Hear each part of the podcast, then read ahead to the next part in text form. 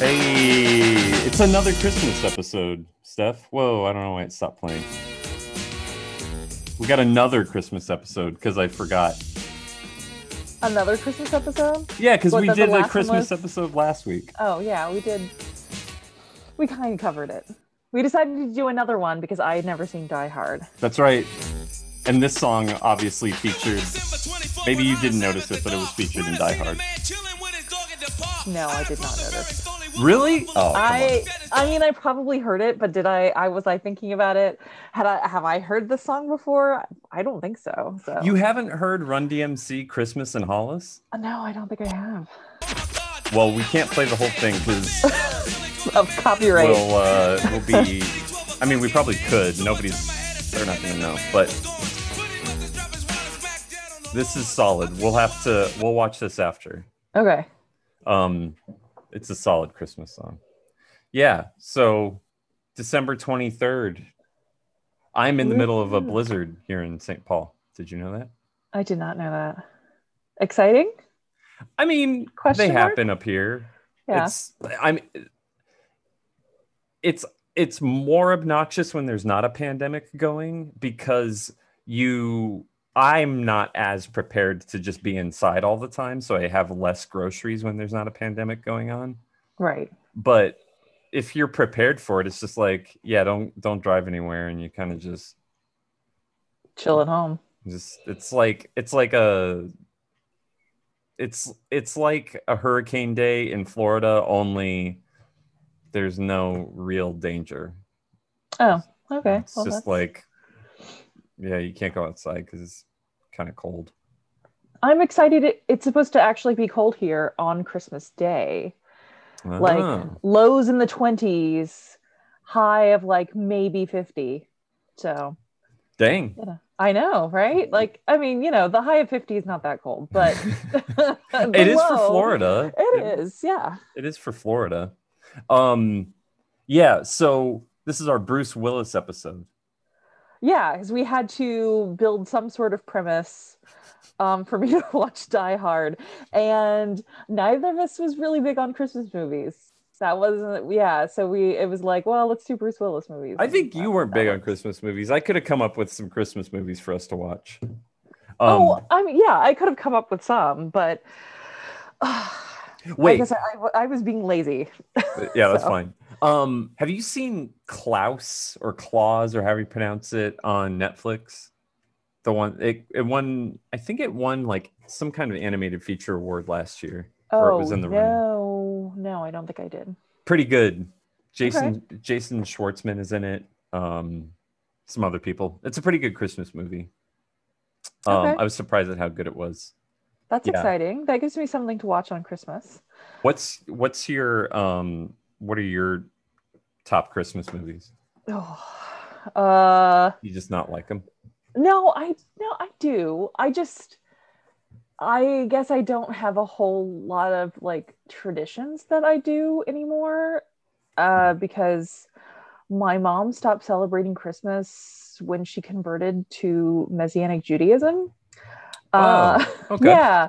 So it it like kind of you know, and by that time I think you know like my grandmother had died and all this other stuff. So like Christmas just kind of stopped being a thing. Like my sister and I still celebrate it, and we would still do our own like little whatever.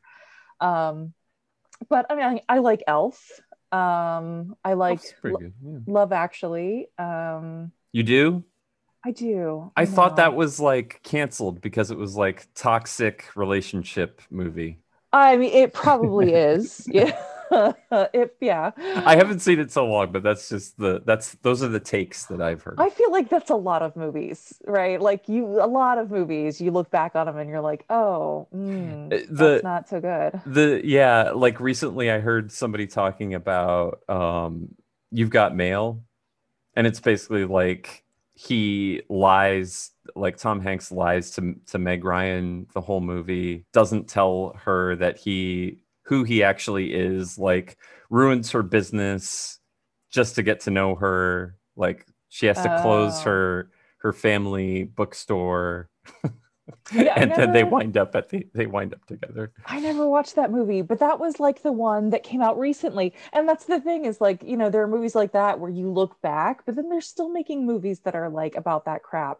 The one that came out recently that was like Chris Pratt and Jennifer Jennifer Lawrence on Okay. the spaceship. Was it called like Passenger or s- Chris Anyway. Pratt and Jennifer Lawrence. yeah basically he is uh the only person awake on the spaceship. Everybody else is in like you know like hypersleep. Yeah passengers right? So the the trailer makes it look like this big romantic thing. He's the only person awake. Everybody else is in hypersleep or whatever while they're traveling light years to this other place. He purposely wakes her up because he's infatuated with her and then and yeah and then there, there's like however the story progresses after that. But it's you know like basically he thinks she's beautiful. Like he watches videos of her. He does whatever. And he has this weird fantasy. So she, he wakes her up and they're the only two people. And it, yeah it's sounds actually very scary and not at all like this you know like sweet romantic movie like they were trying to no. Oh my god. yeah. Well, yeah. So, so christmas um, wait so what are your christmas movies I Die Hard. I really like um I like Nightmare Before Christmas right after Halloween or like it's it's Oh, usually like the first yeah. one that I watch. I like that one. in between Yeah, I really like all the like fucked up weird. Oh, by the way, I saw you post on your Facebook that like you you had to like give the disclaimer that we curse. A lot Would you rather we not curse? well i don't know if i can help it I don't I mean, my friends don't care. But I, I'm I'm very good during the day at work. Uh, Yeah. oh, I see cuz you work as a librarian. Am I allowed to say that? yeah, that's fine. Um and I yeah, I see. So you might have like, "Hey, it's Miss Stephanie doing a Yeah. podcast." I mean, most people like. So yeah, I put that disclaimer on Facebook, even though I cuss very liberally on Facebook too. It's Okay. just uh, okay. Okay. All right. Well, so there's cursing involved here, folks, Yeah. and we don't bleep them because we don't have a production studio to maybe just label it explicit or something. Yeah, I, I have been doing that. Yeah. Oh, okay. Um. Yeah. So I like I like the I like the really like I like Rudolph and like Santa Claus is coming to town just for Oh, I the, really the old animated, the claymation, whatever. God, it's so they're so bad. They're just so they're so terrible that and like like like the way it's animated, yeah. it just creates a very creepy, very very creepy aesthetic, which I love. Um, I just love it so much. Uh, yeah. So and I like the I like the weird myth, the like Santa Claus myth the more we could make Santa Claus's origin story weirder, like I would just be all about that. I want us to get to the point where it's like, um, I don't know, he's like some disembodied force in the universe that, you know, like let's just conflate it. I want thousands of years in the future for people to not be able to tell the difference between like Jesus, Santa Claus, and Superman. And it's just like, there was a guy in a cape who was nailed to a cross and he delivered presents to people. I I don't know. do What are these people Santa. doing?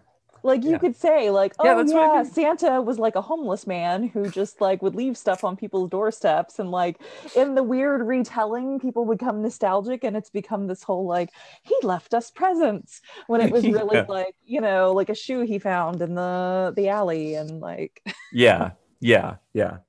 Let's yeah. So th- those are the ones that I like. I I mean, I I like some of the cheesy stuff like It's a Wonderful Life I like.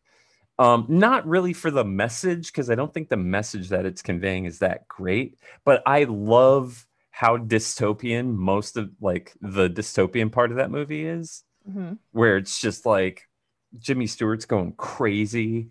Um, I love it. I love the how weird like this weird angel guy is here, and it's this weird mystic thing, and like this pretty straightforward uh movie.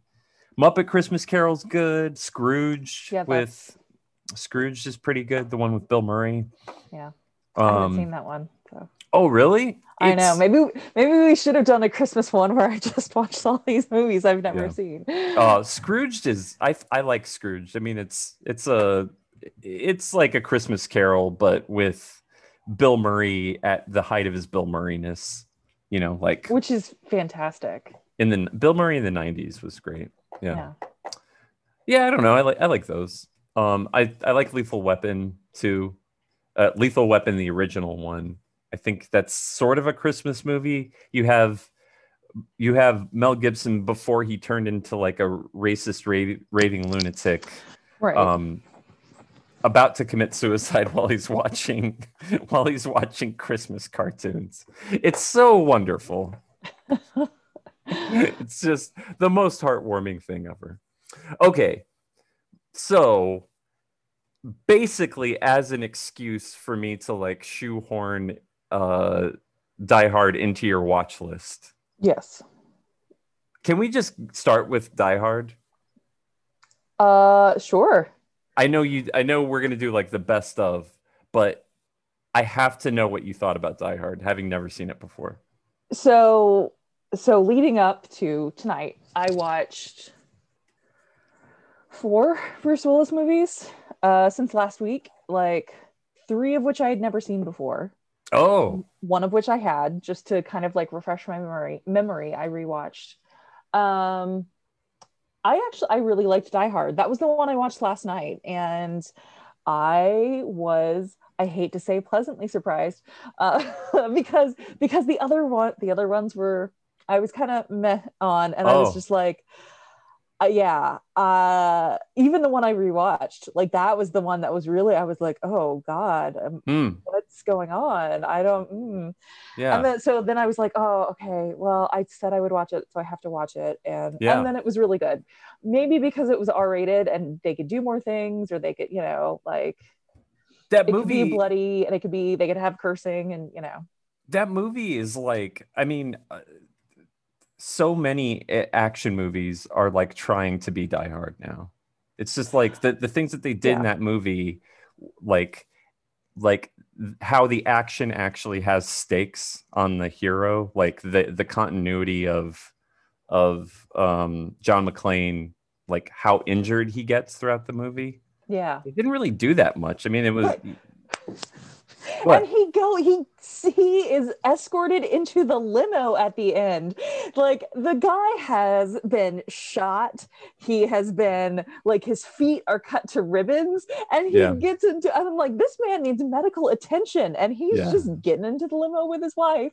Like, yeah maybe they're headed to the hospital after that, but that's not what it seems like. yeah yeah like it's surely there are para- paramedics on scene who need to help him more than like yeah yeah it, it's not it's not super it's not like realism right like it's not it's not realistic because there there's parts in the movie that that aren't realistic but it's but it's at least like they they tapped into something that is like we want to see our our movie heroes just get the shit beat out of them yeah. like well, that's what we want I was talking about this with my coworker because she's a big Bruce Willis fan.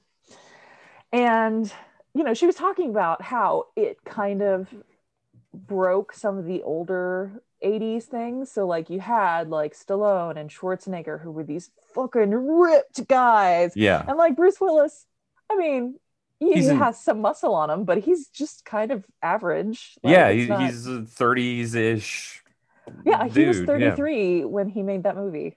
yeah because I was like, I I've seen I've seen some uh stills of him from some more recent movies, and I was like, oh my god, how old is he? yeah And it was like, oh well, he didn't really start his career till he was like thirty. So I mean, that yeah yeah uh yeah just so- like i don't know i mean there's a reason that that movie is i I think is a classic and it, it's just because like the uh, the things that they do in that movie also with like the setup and payoff are so good like from the the i think one of the first lines is it's if it's not the first line it might be the second or third. He's talking about making the fists with his toes. Yeah, it's No. the guy on the plane. Yeah, and that is that's a setup for a major plot point in the movie. Like when she gets mad when um his ex-wife gets or his current wife gets mad at him when she's talking on the phone and she flips the she flips the um the picture over that's a major plot point because klaus doesn't know or not i'm sorry not klaus hans gruber doesn't know that she is john mcclane's um Husband, wife yeah, wife, yeah. yeah. So uh, like that that's the other thing that that movie does so well is just like here's the setup, here's the payoff. Um one thing I'm surprised that they didn't have a setup and payoff with is with the big bear, that big teddy bear that he brings with him. Oh yeah. Well, because it yeah, it stayed in the limo the whole time and Yeah. But you would think like how how all of these little details that they're that they're like okay, this is going to pay off down the road. It seems like one thing that they could have just another domino that they could have had in place to like knock down in the in the final um in the final fourth of the movie or whatever. Um the relationship between him and um and the cop is great. yeah. Oh yeah, it's great. And what was I? it, was either a meme or it was a Key and Peele sketch or it was like both together where it's like he was really good in that movie. And then they cast him in Family Matters as a cop. As right? the same I- character. Yeah. Right. And it's like I well, and they call they call him something different though. No, yeah. Al in the movie, and he's like Carl in Family Matters. Yeah. Yeah. But it yeah. is supposed to be, you know, it's it's essentially the exact same it's these it changed the name but it's essentially the exact same character yeah right, yeah. Yeah. And Mhm. then he gets overshadowed by a nerdy kid. but yeah jaleel white has a pretty good instagram by the way really? urkel urkel has a pretty good instagram he posts some Okay. pretty funny things yeah yeah I'll have to check um, it out. Yeah it's it's it's a good follow it's a good solid follow um also, the movie's long for an 80s movie. It's like two two hours and like 15 minutes, 12 minutes, something like that. yeah Um, so that was surprising, but also I appreciated it because I think one of the problems I had with a couple of the other movies is that it just it did feel too short, like they didn't do enough in the movie, and so huh yeah. Okay. Um this isn't only a Die Hard podcast, but No, what uh did you have any standout lines from that movie? Any quotes that you I mean, liked? well, 'cause, you know, it's been it's been around for most of my Yeah, life, so I heard I've heard a lot of them, right? Like the the on the sweatshirt, the you know, I ha- now I have a machine, I have a machine gun now, or I have a machine gun too, whatever, ho ho ho, that thing, Right. and the the yippee ki motherfucker. yeah. I knew, Oh, of it's so course. Yeah. Um come like to the there was another one. coast. Come to the coast. We'll have have a few laughs when he's like crawling around in the um when he's Oh, crawling yeah. around in the air in the ventilation shaft. Yeah. That, that's a good one. Did you like Hans Gruber? Like that's that's uh what's his name?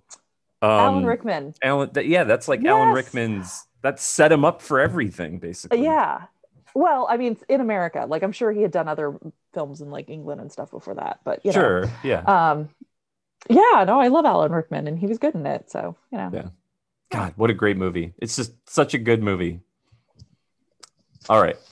Um okay, so how do you want to do this? Cuz you so you have like you have um active followers on your Facebook page who like threw suggestions at you. We were talking Right. about we we have like we can go through the the Bruce Willis career.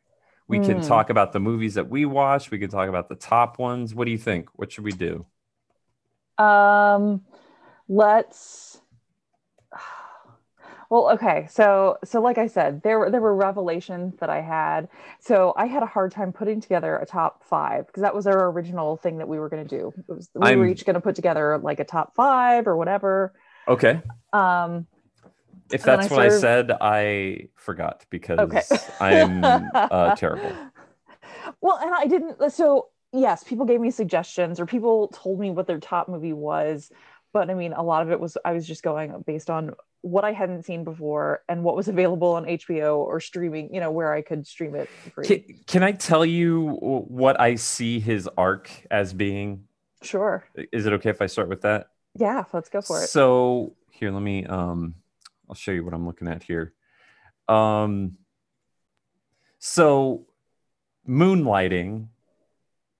He was in. I he was, wanted to watch the first episode of that and I didn't have a chance before tonight. Yeah, I didn't I didn't get around to it either, but it's it's like a goofy. It is a very goofy um sitcom. It's super goofy. It's like Yeah. it's like on the level of like unre it's the same unreality that like Beverly Hillbillies lives in, like that level of um of unreality. You know what I mean? Where it's just like Yeah. this off the wall goofy stuff. Not quite naked gun, but kind of Okay. you know like Yeah. it's just it's just goofy um so that that was the other thing that was sort of revolutionary about die hard is that they took this comedic uh this comedic actor and put him in um an action role hmm and they hadn't really done that before and they didn't really take tv people and put them in movies that was also Right. something that they didn't For the really do. longest time, you either did one or the other, and not not both. Yeah, yeah, and def and they definitely haven't didn't really do the here's the comedian doing an action thing. I mean, you could make the argument that Ghostbusters kind of did that because they they took Bill Murray and put him in an action comedy, but that was you know, I think feel like Ghostbusters is a little different. It's a little heavier comedy. Um Yeah, So, I, I- I would say it's a little light on action. I mean, they were all comedians. Like most of them were, Yeah. were on SNL. So Yeah. But I see his arc as being like so we've got like the first part of his career where he did that stuff. Um I mean he did First Deadly Sin, The Verdict. Um but those were like bit parts. Um 87 he does Blind Date, which I wanted to watch cuz that's a Blake Edwards movie. Blake Edwards um you know that Blake Edwards did um uh he did uh like the stuff that we know him from are like the Pink Panther movies. okay, Um just goofy, like right. very goofy stuff. So a, a fine mess he did. Blind Date. So Blind Date's another a, a comedy, and then the next the next year, um, Bruce Willis does Die Hard. Um, and then goes back to comedy with Look Who's Talking. So I sort of see this first part of his career as being like comedy, and then he does Die Hard, and, they, and they're like, oh, this guy can do like the Die Hard franchise. And Bonfire of the Vanities, I wanted to watch, but I didn't get around to it. Um, it says it's a satirical black comedy. I haven't seen that. Hudson Hawk is another is like another comedy thing. I feel like in the in the 90s he like he peaks probably with Die Hard, sort of starts to wane. He does some some more action comedy things like Hudson Hawk and the Last Boy Scout. Well, and you can see it says also writer next to Hudson Hawk. Um, oh, again, so coworker who is huge fan, she was like, "Yeah, that movie tanked and didn't do well, and it kind of killed his soul." oh, like- interesting. then he started doing more action movies and just kind of doing and like apparently now if you throw money at him he'll just do whatever Yeah, that that's what I was gonna say. Is like he. I feel like in '92 when he did Death Becomes Her, which was a um, Robert Zemeckis movie. That movie was not great. And then it wasn't great but i liked him in it he he he was doing something different, which I thought was cool. yeah Um, and like uh like Tarantino likes to do with actors, 94 he does Pulp Fiction. And I feel like that just like people are like, "Oh yeah, we really like Bruce Willis. We forgot how much we like Bruce Willis." right yeah Uh, and then um Die Hard with a Vengeance, I didn't get a chance to rewatch, but that movie is so good. It's so so good. Oh my god, it's so good. And then he does 12 Monkeys, which Mhm. was pretty I remember it being pretty big. Um and that's a Terry Gilliam movie and he's still sort of like you know, he's still he's still sort of back in the public consciousness. Fifth Element was a big deal. Um Sixth Sense was a big deal. You know, he had these armageddon yeah, Armageddon was like, oh, like holy crap. yeah And then somewhere along the way, Hart's War starts to sort of go down. Sin City was pretty big for him, but like a- along the way, maybe after that, he's in like Red, which wasn't that great. Moonrise Kingdom was a good movie, but um, it's sort of like in the midst of his downfall, kind of. Um, where now he's doing these straight to straight to VOD movies. First Kill, Acts of Violence, Oh, airstrike, Rep- Yeah, down here, oh my gosh, there's like four of them, like boom, boom, boom. Yeah, 10 minutes gone, trauma center, survive the night, hard kill, breach. And then he's apparently going to be in, he's got one, two, three, four, five. It's just like, I I was gonna watch Breach because, or maybe it was Hard Kill. Um, I, one of them is on Netflix, and I, I I watched the trailer and I was just like, oh, this this is not going to be good for Bruce. um, so I don't know that I I don't know that I succinctly defined what his career was like, but that's that's sort of the the arc that I see. Yeah. Well, so I this is probably a good time to bring up my theory that I came up with while I was watching movies, which is Where are you, by the way? Where I, is your I know. I cannot find you. Okay, Um, so the theory is that Bruce Willis movies aren't necessarily good because of Bruce Willis. Yeah.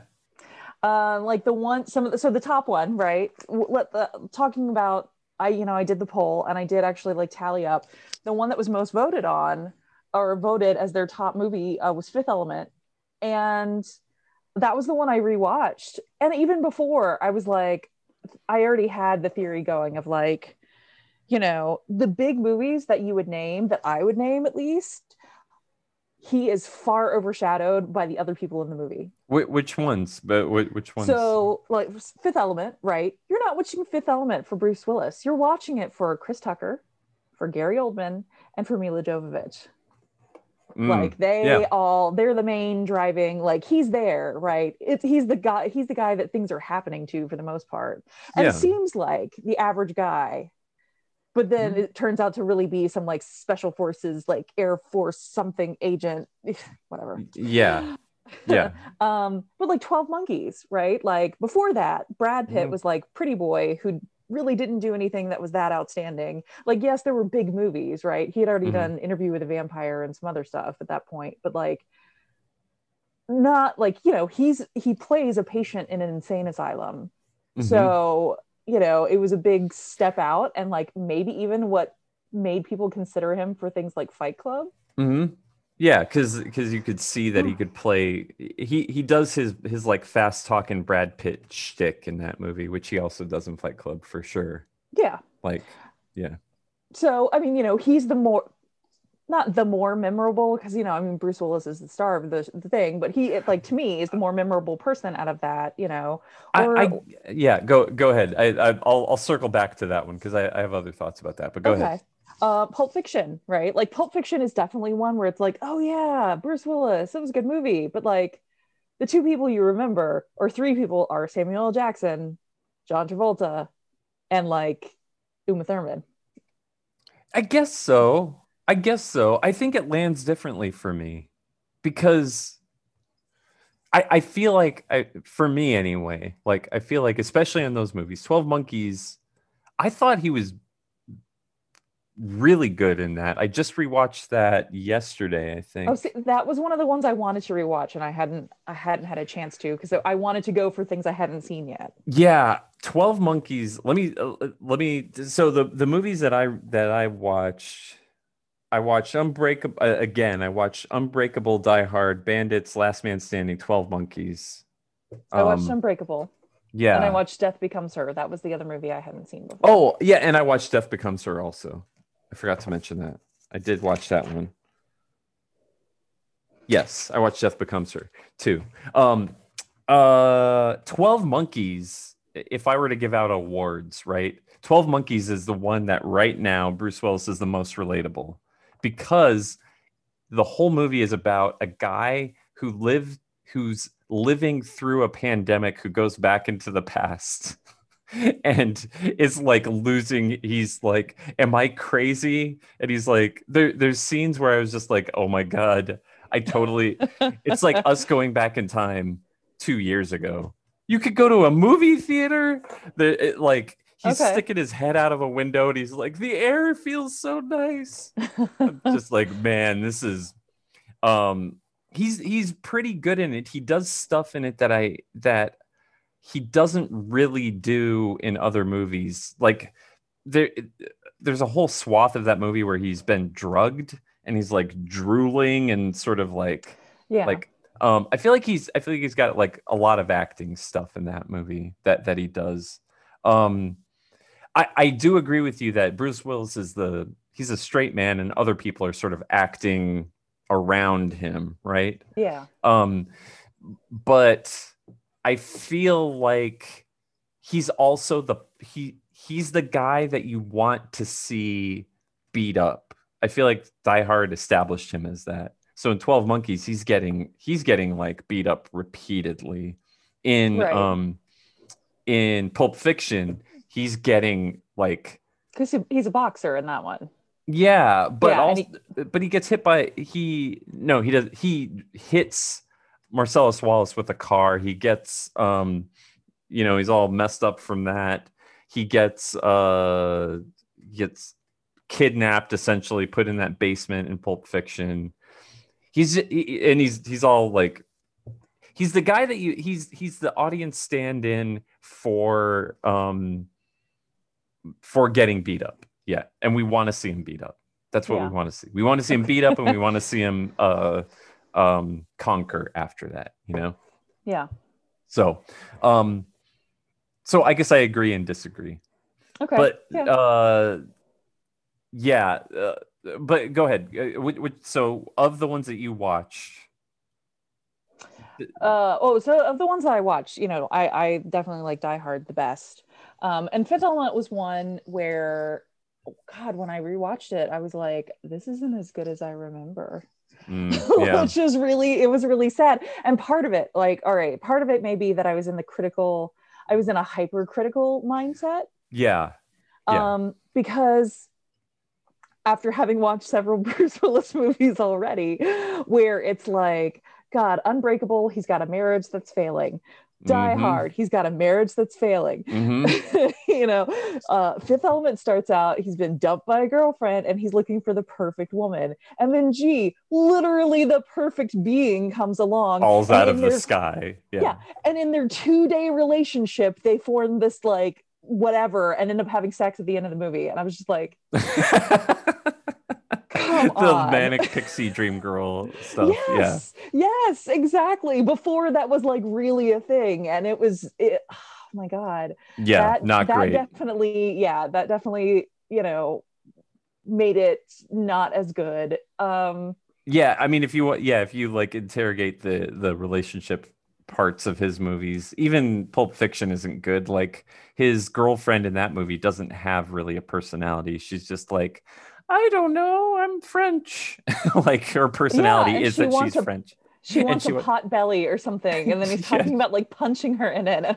Like, yeah and he, he's he, he's basically like he breaks a he flips out because she forgot his watch and Which now on that one, like you can kind of understand when they tell the story about like the sentimental reason and like what he had to get through, go through. Not he had to go through, but what his dad or grandpa or whoever it was had to go through for him to have it. But yeah yeah still, i don't yeah. know that i've ever broke it thrown a lamp at somebody's head because they like forgot Right. something that had sentimental value to me yeah, um yeah it's not it's not good um it's not good at all no. Yeah. no. so uh, and I think I was a little surprised at it. It's still a fairly short movie. yeah fifth element is Yeah. I- um, I think Luc Besson had I think he wrote that. I believe he did. Um and supposedly he had been writing that movie forever and had like this enormous script. Um co-written by Luc Besson. Okay. Um and it had some sort of enormous script. So I bet I bet it was much longer. Excuse me, and um, and he they were just like, oh yeah, we can't do this. You have to like chop this insanity because they down. got things like you know the fashion in the movie is designed by jean-paul gaultier who i'm sure didn't do that for free like oh, who is that? I don't know who that is. uh very famous fashion designer Oh, okay, french Okay. fashion designer obviously um, okay. uh and the costuming is cool right costuming is definitely cool in the movie but oh my It- god yeah it's it, it yeah it, i feel like it, it's like uh i feel like some movies exist more as just like spectacle and less like story you know? It's like don't Yeah. don't really think about this too much. It's just like let it wash over you and watch Yeah. weird stuff happen. Um i remember at the time i was really excited that tricky was one of the yes! aliens. Oh you know who that is. I was talking yes about this we're this around the same age yes. Yes and nobody like the two people i was talking to are slightly younger and they were just like oh we don't know who that is. And i was no like it, yeah if you're if you're younger than us and weren't in high school at the same time as us you sort of missed the whole trip hop scene of like people being into massive attack and tricky and um who's the other big one? I can't remember. I don't know. Um, i just know i had a, a movie soundtrack. Uh, i think it was crow's city of angels and it was uh it had a song and it was tricky and bush yeah. that had like collaborated on it and i loved the soundtrack and so that's how i knew and then of course yeah he was in fifth element then too but yeah yeah. Yeah the and yeah there's like there's like this five year window where it was like oh man we're really into like drum and bass and trip hop and Mm, like yeah it's like 95 or something i feel like um 95 to 97 and then it's uh, just sort of all went away Yeah. nobody really talks about it anymore yeah um i feel like there's a i feel like there's this podcast called uh hit parade um it's a slate podcast where they talk about like these musical arcs and i bet hit parade did a did an episode about the musical arc of um of like drum and bass and like house music and stuff Yeah. Oh, that'd be interesting. Yeah. Yeah. So, you know, it's one of those where, where then I'm I'm like, oh, maybe we maybe you shouldn't revisit movies from your past. Cause like I honestly don't remember watching Fifth Element since the 90s. oh really i've seen it i've seen it since then for sure So yeah, it was kind of I mean, like there are plenty of movies. Absolutely. Like I'm like, yes, I will watch this over and over, like the Goonies and the Lost Boys and things like that. But I don't know, that was one of the ones where it it, it was it just it was kind of like oh maybe i should have left that in my memory.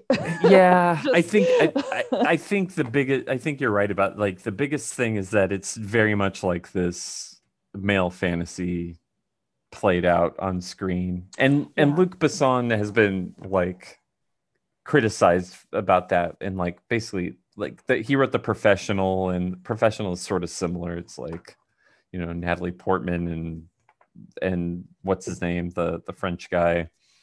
Um it- again it's just it's just kind of it's not a fully realized p- person. Right. um that that new he did a he did a new movie which again if you interrogate the relationship aspect of it is probably not great but um the i kind of liked it. The um let me let me look up which movie it was uh oh oh. And uh there's so i didn't know this. There's a whole section on luc besson's wikipedia page that is rape allegations. Oh mm, Not great. no.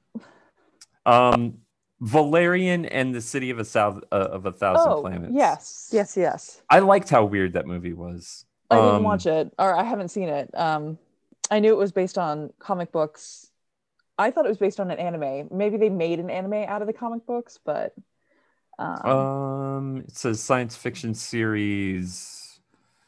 uh, uh, Valerian and Laureline, written by Pierre Christin. Yeah, so I think the anime series was based on the comic. Yeah. Yeah. Yeah, but I I Um, haven't seen that. But yeah, apparently Luc Besson, five women have made similar allegations against Besson. Awesome. So he's garbage like pretty much everybody else. Not everybody else, but you know, I mean, it's like, ugh, God, every other day you're finding out about like what a shithead somebody else in like Hollywood or the music industry or whatever is. So yeah. Yep. Yep. Mm-hmm. Yeah. Yeah. Um.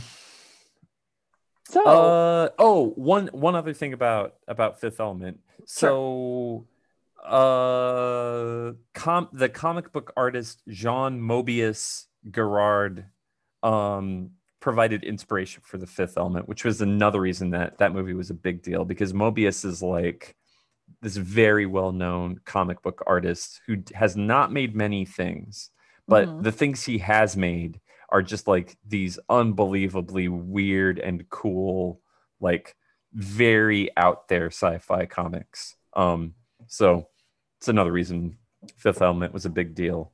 Also, have you ever seen the the um, cartoon movie Heavy Metal, the sci-fi yes, movie? yes, I watched it in high school.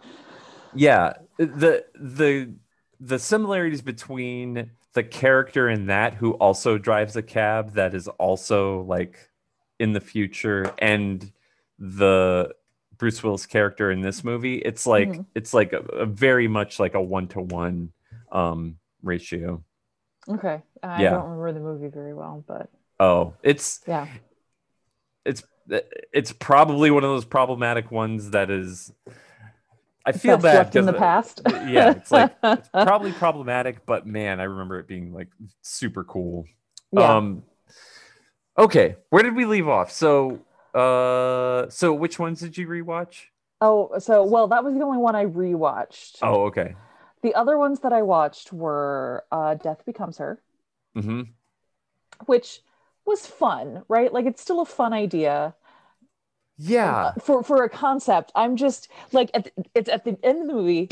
Spoilers for this like 30 year old movie Yeah, spoilers for all these movies. Yeah. where uh where Goldie Hawn and Meryl Streep are like at his funeral and like falling apart. Yeah, falling. And I'm just sitting here watching it going, well, how the fuck does Isabella Rossellini, who I knew from the second she spoke before they even like showed her face, because she has such a recognizable voice and accent, and Yeah. because of how much I watched those green porno videos that she made.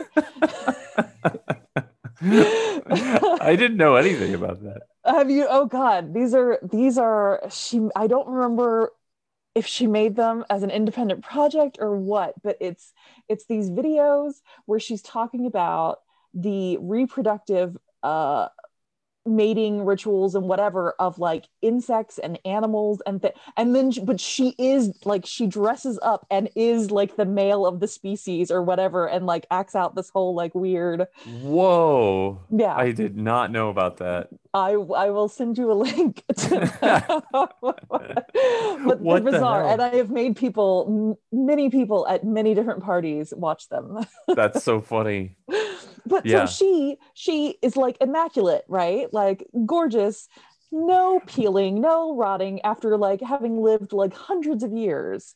And But- I don't know if it's because she's like the person making the like whatever, so she can make all she wants, or I thought it was because she knew to take care of herself. Because she said, she told them that. She was like, you have to take care of yourself. right. But I mean, how what are they doing that Yeah, makes them? don't- So, I mean, you know. Well, they're dead. just- Maybe it's because they're dead. Maybe Because they, they both suffered, you know, they like they, they died. right. and maybe because Isabella Rossellini didn't. Th- this movie, by the way, has no internal logic. So me like justifying the internal logic of this movie, you're right, but I think you could make the case that like she didn't get shot through the chest with a shotgun or whatever, you know. Right. Okay. Yeah. Um, and maybe she has her like uh Fabio like slaves. Maybe they know how to Keep have secret or, yeah. incantations or something. I don't know. I just I felt like that movie. When else would a movie be that big and also be just like like what other time i don't feel like we could ever do that again where it's like i can we make a movie just based on like a joke and like by the way you're not going to be sympathetic to any of the characters in this. Um Oh, i kind of just need an excuse to like play around with some cg and let's throw like these big name stars at this at this thing and let them be big name stars and sort of just goofy. Like what a weird what a weird weird big budget movie right I'm sure if we really thought about it, we could probably come up with a few of those. Like, but but yes, you know, It like, definitely it's wouldn't- Definitely, It- you could not get a movie like that made and put into theaters it's not based on like a comic book anymore you know like uh, Yeah. i feel like i feel like it just wouldn't i feel like it wouldn't happen now robert zemeckis in order to get his like enough budget to play around with cg he has to remake the witches and like are they Like, it's got- that? yeah yeah that, that's on hbo max now Oh, I didn't know that. Okay. yeah Hmm. yeah so um i don't know just what a weird it's like so bizarre the tone of it is so repulsive to me it, it was just like I- they they don't give you any any likable person to latch on to until the very end it's like you finally at the end of it you're like oh i can be sympathetic towards bruce willis because he sort of turned his life around Yeah. but that's when he's dead I mean, you can be somewhat sympathetic to him to a degree because he is like, you know, pushed around. But but I mean, he did leave his wife for you know, And he was a famous plotting to- actress. if he's plotting to kill his current wife Yeah. and it's just Yeah. like I feel like I feel like in a weird way they could have taken it further. mm, Like I I appreciated the fact that they they went with the whole weird angle of like once they had basically killed each other that the, the women were fine. That they were just like oh okay i'm over it now. So- yeah.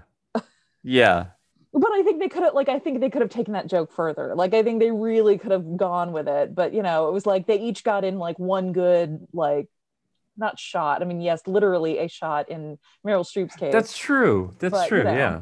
Yeah they didn't like- really yeah. yeah. I remember being very bothered by that movie when I was a kid.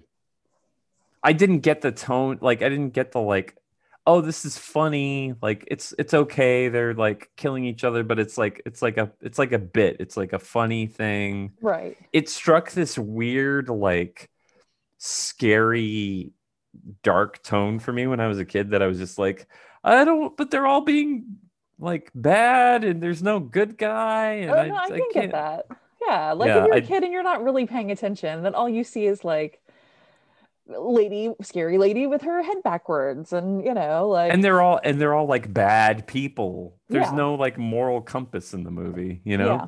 so it was it was a very hard and i like my parents just put me in front of a tv and we had like we had cable and hbo and everything so i would just watch whatever right you know as we previously learned in our in our movies that scarred us for life podcast Right. where i watched the exorcist and the fly at like eight years old. Um yeah but but i did i did like that bruce willis's character was different than he is in the other stuff. Like he was like kind of sniveling. It was like what kind of a weird casting for him. And and kind of funny. Like he was Yeah. kind of funny in that. And so it was i guess actually if we're talking about like we talked about his like career arc he was going back to back to comedy and it's Yeah, kind of a yeah. shame that he did get drafted into doing like so much more action Yeah, yeah, it would have been interesting to see if he would have done more more like physical comedy stuff.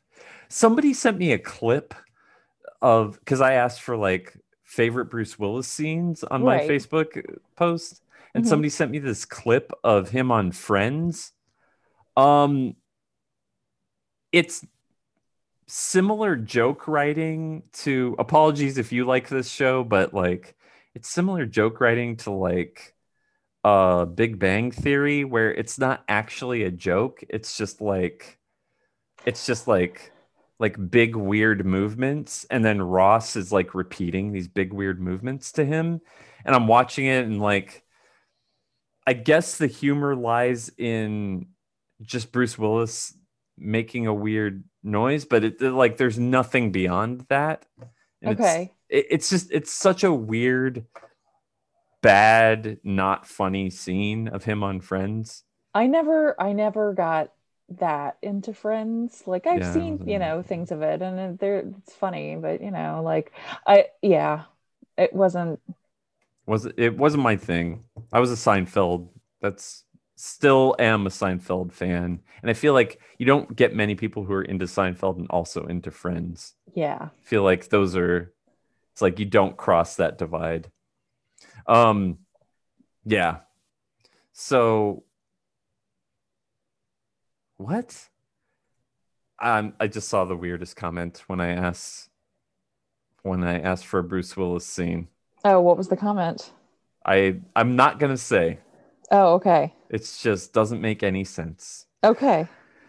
Um okay, so what what other so you watched Death Becomes Her for the first time. What else did you Uh, yeah. watch for the first time? Um what did I oh the other the so the last movie, not the last movie, but the last one that that we can talk about because it's the last one I watched.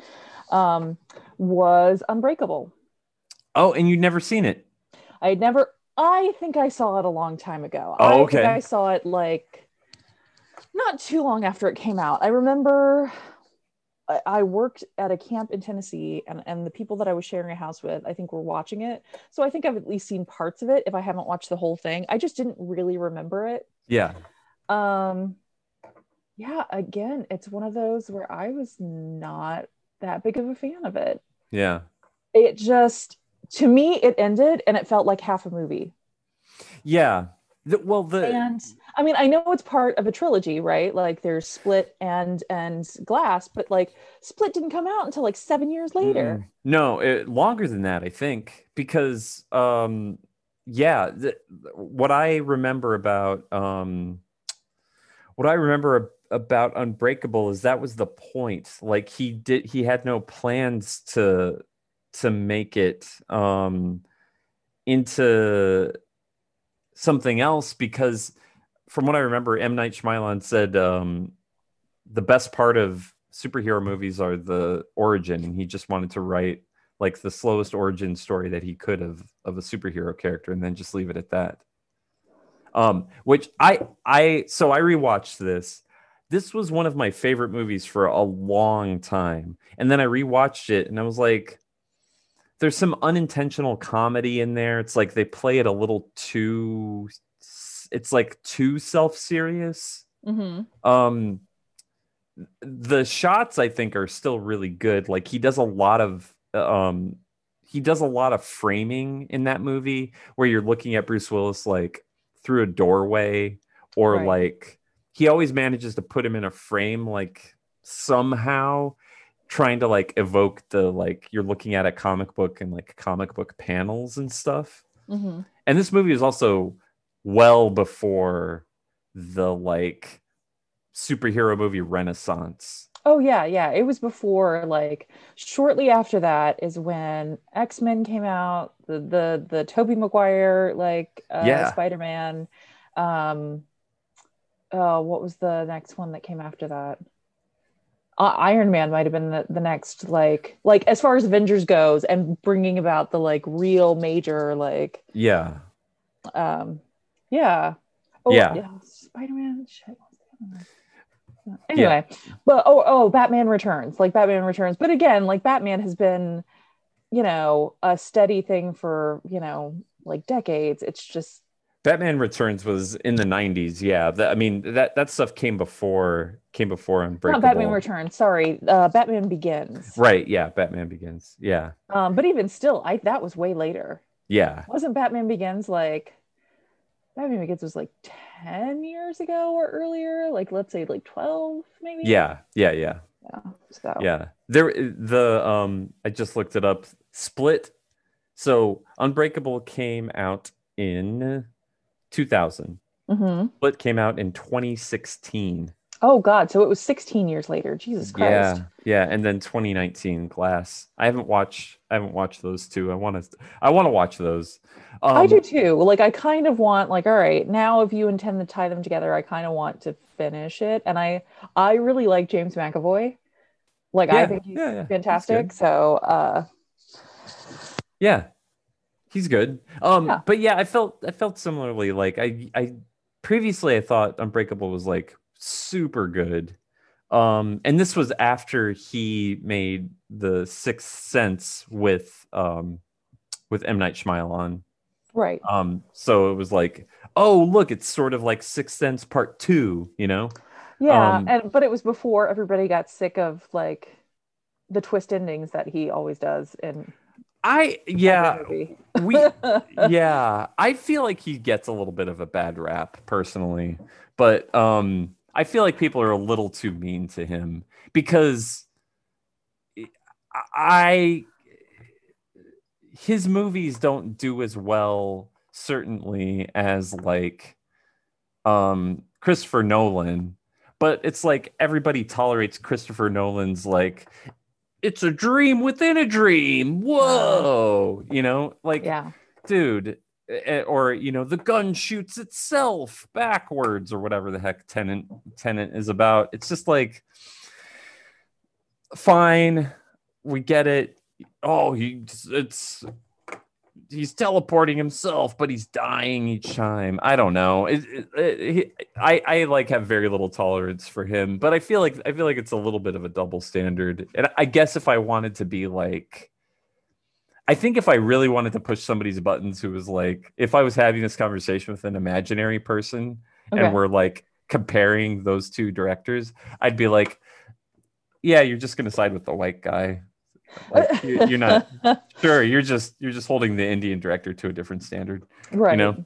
Um, so I think but I think it's just that signs ruined it for me. I think that was the you know like I you didn't like the whole setup and payoff and stuff. no I didn't I really didn't the whole like everything happens for a reason. No. That's why she always drank water. That's why he always swang swung his bat at every you know like pitch. Mhm. Like oh shut up, you know. And this is coming from somebody who like you know goes to a church that believes in predestination. Like it's like, and even I thought it was that was a little too I heavy handed. I don't know why. I don't know why. I just like I I I'm forgiving of of M Night Shyamalan's sins more so than I am in other directors. But no, I liked I liked the village, and that came out after Signs. Yeah, So, I like, I like the still village gave him too. A chance. Yeah, yeah. I feel like he's still got some good. I feel like he could still crank out some good stuff. That's what I Yeah. think. I feel like maybe if you pair M Night Shyamalan with like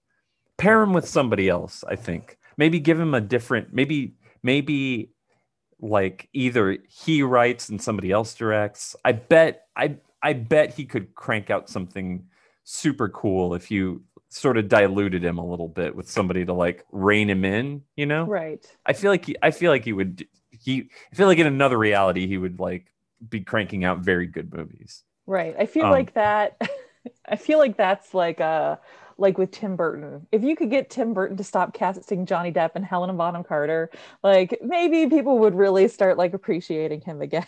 Yeah. but that's a whole other like tangent that Yeah. Yeah, it's like yeah. Yeah, there, there's these there's the it- it- it's like uh, if only directors, you know, like just just stop doing that one thing Yeah. and it would be amazing. Yeah. Yeah. Yeah. Um uh so okay, so you watched that. What what else? Did we already go over all of them? Yeah, no, that was it. Cause I I just didn't have time to do Yeah. 12 Yeah, yeah. Monkeys is on my list. There's Uh, so he's been in so many movies. So I Yeah. watched so I watched Death Becomes Her. We talked about that. right. We talked about Unbreakable. I watched that. We talked about Die Hard. Bandits. Um, I I watched that one. That was on some streaming service. I think it was on Amazon Prime, maybe. Um, Bandits is a movie he made with Billy Bob Thornton and a very young Cate Blanchett, and she's Cate Blanchett is playing like a straightforward like female character, not like a weird elf princess. Right. like it's like whoa she could just play like a human being weird i didn't know Right. um and it was it was by barry levinson the guy who made rain man. Um okay. and it's this it it's it's again it's i feel like you couldn't get a movie made like this.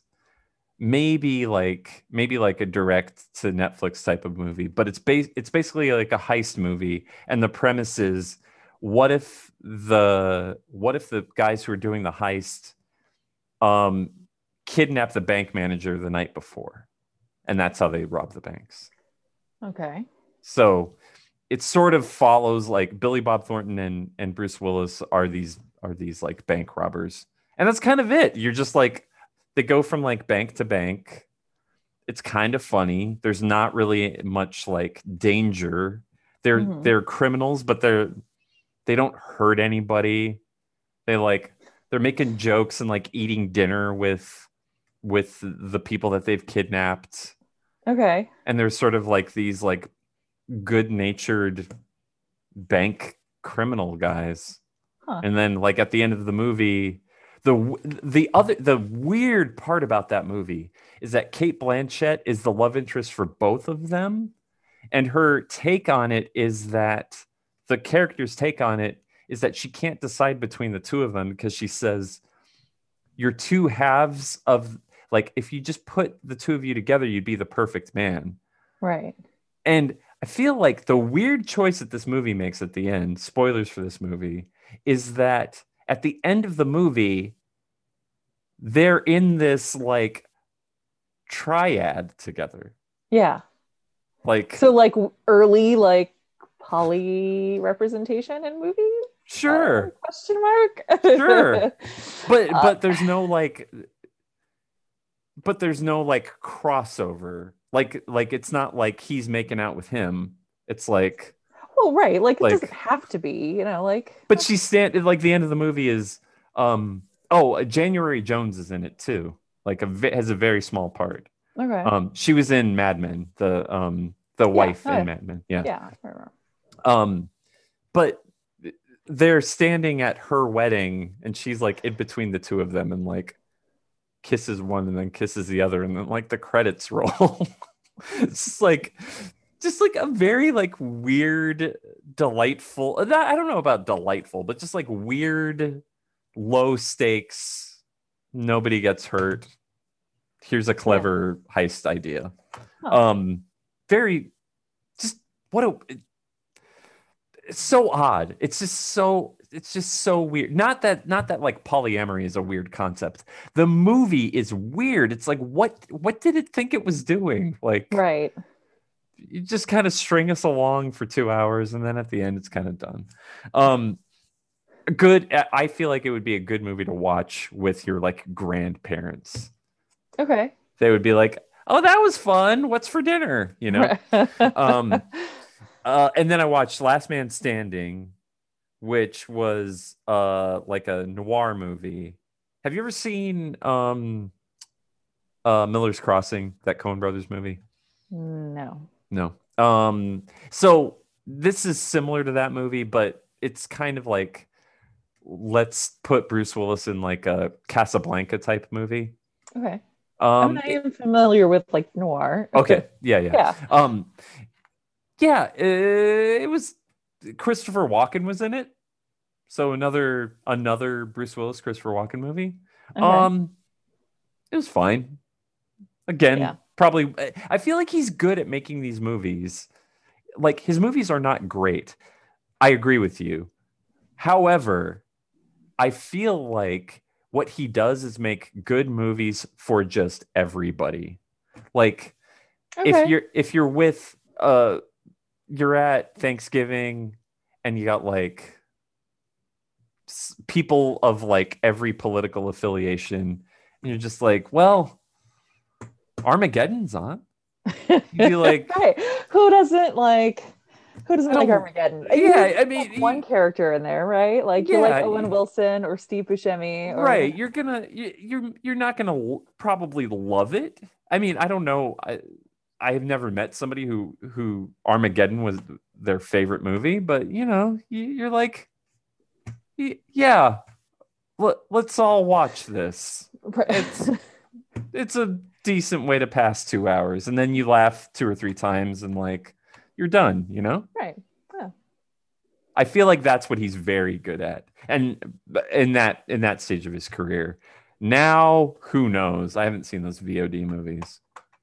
Yeah, I haven't. I I have to go back to look at the list to see like what what the the newest movie he's been in I've seen.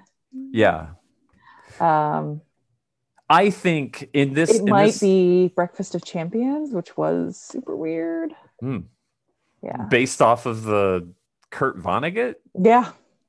He was in Breakfast of Champions. Huh. He yeah he is he is Kilgore Trout in that movie. Weird. Yeah, and I I mean I've only seen part of it. I don't I didn't see the whole thing, and that part was just enough for me to go like, whoa, what the hell is this? Uh, Are you sure? I don't even yeah, see no, it. I'm a hundred percent sure. What year was that? I don't see it, It listed. is.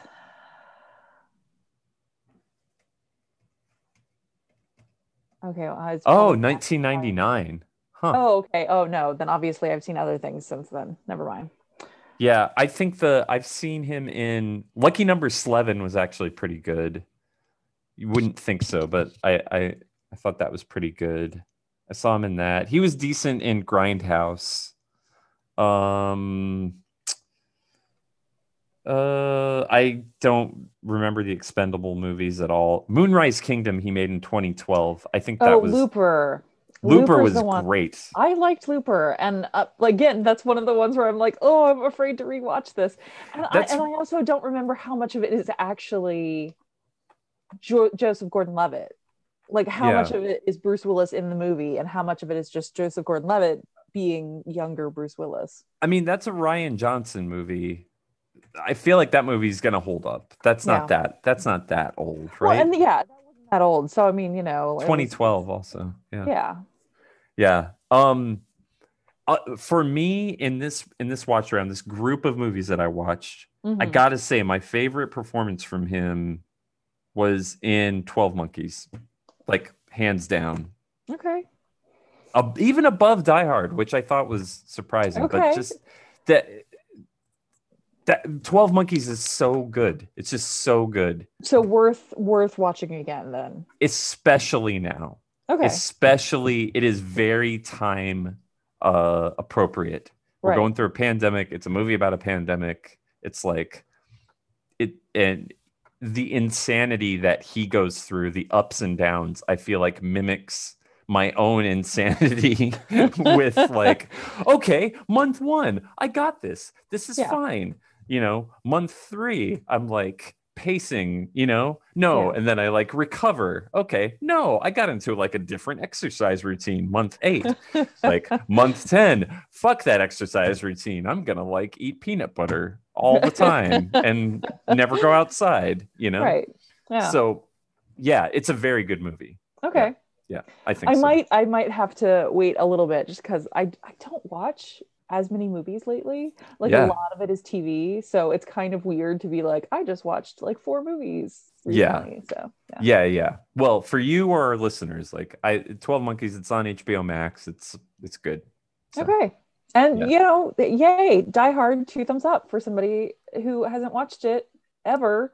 And this is uh, almost 30 years after it's been made. did your partner watch it with you or Yeah. Well, he had seen it before and he Yeah. he was like, Oh yeah, it's good.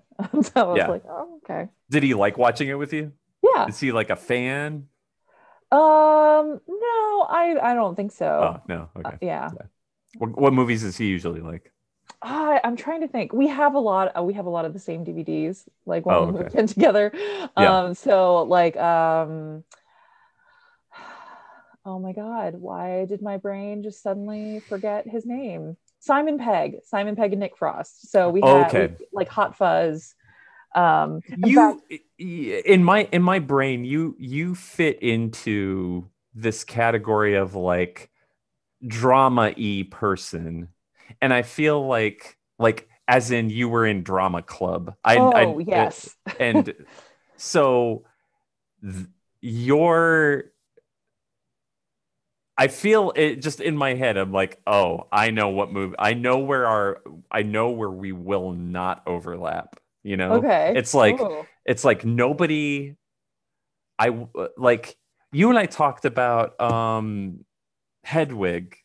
Oh yes, yes. Which tur- and, and I will say, like thinking about it, like later, I, I I will absolutely agree on some points that you made about it being like body horror and things like that. And Jesus, yeah. yeah, yeah. So uh, you know, and also there's ages, like ages when you watch things and and stuff Of like course, that also makes a big difference. It, there, but there's like a there's like a there's like a drama kid tone to that movie. There's like a dra- you know, it's like I I well, it was a of Broadway show, right? So I mean, Yeah. it- like you know, that makes sense. yeah yeah, and that stuff does not resonate with me. It's just like, and there's there's an aspect of that I think in Simon Pegg's stuff. Honestly, it's like Okay. a little it's like a little goofy. We're gonna Yeah. present you with this stuff, but we're not gonna like be too attached to the thing that we're talking about. Mhm. clever, but everything is kind of like out here, you know, not really going to get too dark or too deep. It's just like, am am I shitting on it too much? I'm not meaning no, to. no, no, no, no, no. You're. I mean, it's you know, I. It's it's one of those because there are other people I've talked to. uh, Now I don't remember who this was. Oh, it's it's so different coworker than big Bruce Willis fan, and we were talking about Shaun of the Dead, and she was talking about how how she couldn't watch it because it wasn't comedy enough for her. She oh, I see. It is yeah. a real zombie movie, and it Yeah. freaked me the hell out. And so, you Yeah. know, yeah. He he he's able to make those movies that are like a spoof, but also a distilled, very good version of the thing. yeah, Right, like, and that's a, and yeah, it's it's hard for people to grasp that that Yeah. tone sometimes. So Okay. I don't know. I'd have to Yeah. go through like yeah, we're we're major tangent, That's okay. But yeah, I mean like I the, the our movie taste. Uh, Wes Anderson. We're both Wes Anderson fans. Heck yeah. So, yeah. Yep. Yep. Um. Uh, should we? T- do you want to end on the the top movies that were from your Oh that were yeah, from sure. your Because I mentioned the one. Um, Yeah. Fifth Element had the most. Uh, then after that, Hudson Hawk. Oh, I need to was- watch that again. Yeah, I hadn't. I didn't know anything about it. I hadn't heard of it, so I was surprised at the number of people who that was their favorite like top movie. For him. Okay. Yeah. Um, and Die Hard, of course, that was expected. Um, Mhm. Red, which Huh. I have not seen. I it, that could be a fun movie, I'm sure, right? Like, I- that's the one with that's with all the action stars, right? With Stallone and Helen Mirren and all that. yeah, it, it- yeah. Helen Mirren, Karl Urban, Mary Louise Parker, Brian Cox, Morgan Freeman, of course, John Malkovich, Ernest Borgnine. Yeah, um, and it's it's also I think what that movie has going for it is it was create it, it was based on loosely inspired. It says based on the comic book by Warren Ellis, and Warren Ellis is like a huge comic book name, Mhm. so a lot of Yeah. people like that movie because of yeah, Okay. yeah All right. that that might be worth watching again. Uh, Twelve Monkeys. Gotta love Twelve Monkeys. Um, then after that, uh, it's a tie for Last Boy Scout and Whole Nine Yards. I yeah, I I was I wanted to rewatch Last Boy Scout because I've a lot of movie podcasts cite that one. Um, it's Shane Black, I think, wrote that. The guy Shane Black is known for um Lethal Weapon, I believe. I'm Okay. not clicking fast enough here. Uh, wait, Last Boy Scout. Um, yeah, 91. So it was pre. Uh, 91. It was pre Pulp Fiction. Mhm. Um, Bruce Willis and Damon Wayans, directed by Tony Scott. Tony Scott's movies. Gotta love Tony Scott's movies. But yeah. Um, uh, let me just double check. Shane. Shane Black. Yep. Yep. And Shane Black is a lot of people love his stuff. Lethal Okay. Weapon, Lethal Weapon 2, Mhm. uh, Last Boy Scout, Nice Guys. Everybody loved Nice Guys. Yeah. I need to watch that. Uh, that is on my list of. It was okay. It was Yeah. okay. Yeah. Oh, okay. Um, let's see. After that, uh, uh, Unbreakable, Pulp Fiction, Armageddon. Those all had like two votes, and then Last Man Standing, Death Becomes Her, and In Country. In Country. Let's look up that one real quick. In Country was I keep clicking too many times. Um In Country. I feel like it's an early one if you're looking. Yeah, chronologically. 89. 89 uh Bruce Willis and Emily Lloyd starring in it. Based on the novel by Bobbie Ann Mason. Uh recent high school graduate Samantha Hughes lives in Kentucky. Um her uncle a veteran suffers from PTSD. Uh where does Bruce Willis fit in? Uh, Irene, I mean, I'm assuming he's the uncle, right? I don't think so because he's too young. Maybe It Anyway. says Emmett Smith and Earl Smith. So, I mean, he's either the uncle or the dad. her uncle. Yeah, no, plays the uncle. Yep, Uncle Emmett Okay. Smith. Yeah, a late. Uh, he's a Vietnam vet. Okay. And then apparently the father has also like been to Vietnam and died. Oh, and so okay. this is all about her trying to Oh. find out about her father and his experiences. So, okay. yeah. Um, I doubt I will ever watch that, but um, uh, uh I'm looking up. There, I discovered this site called the dash numbers.com and you can look up how um the box office returns on a movie are per actor. Okay. Oh, interesting. Oh, so like, right. So if they star in the movie, then you can expect to make blah amount from the movie or, you know, whatever. it, it just you're able to sort by you can compare see on here you can Oh, okay. compare so the the movie that made the most that he starred in for domestic box office was Sixth Sense which makes sense. 293 million. I would have put armageddon above that honestly. Yeah. i would have guessed. And then over the hedge is third. What the hell? That's I- a that's a i am i am shocked at this But now does with you. that does this account for part of this is like does this account for um you know value of dollars like no this is this is a money at the time. Right. So you know like uh, for some of these depending on you know if it were made today right like that might the numbers might be much higher and it might be a different list. I don't think inflation would cause like 140 million for look who's talking. I don't think it would i don't think it would adjust it that much. No? Like okay Uh, maybe maybe so but but i mean just sure but on the face of this though look at this list though. Sixth Sense, armageddon third is over the hedge look who's talking is fourth?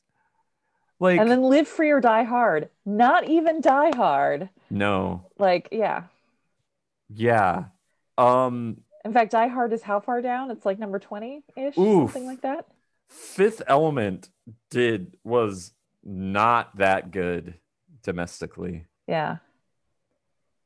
63 million in 1997 yeah.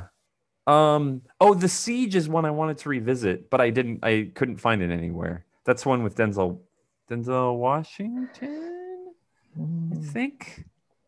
Uh yeah i wanted to see that wanted to see that one um okay.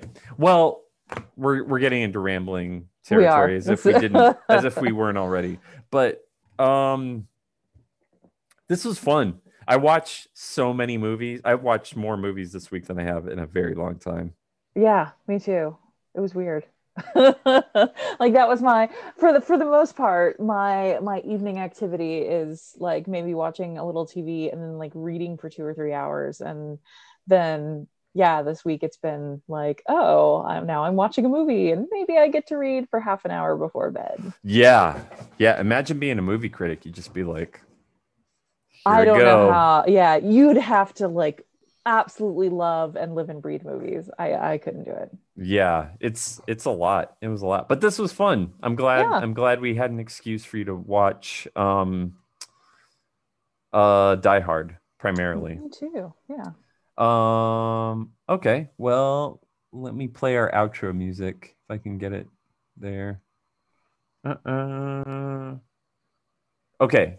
So next time, thanks for hanging out with us for our Yeah. Christmas episode. We'll talk to you next time, maybe. Whatever that is. Yeah. Okay. Bye. Bye.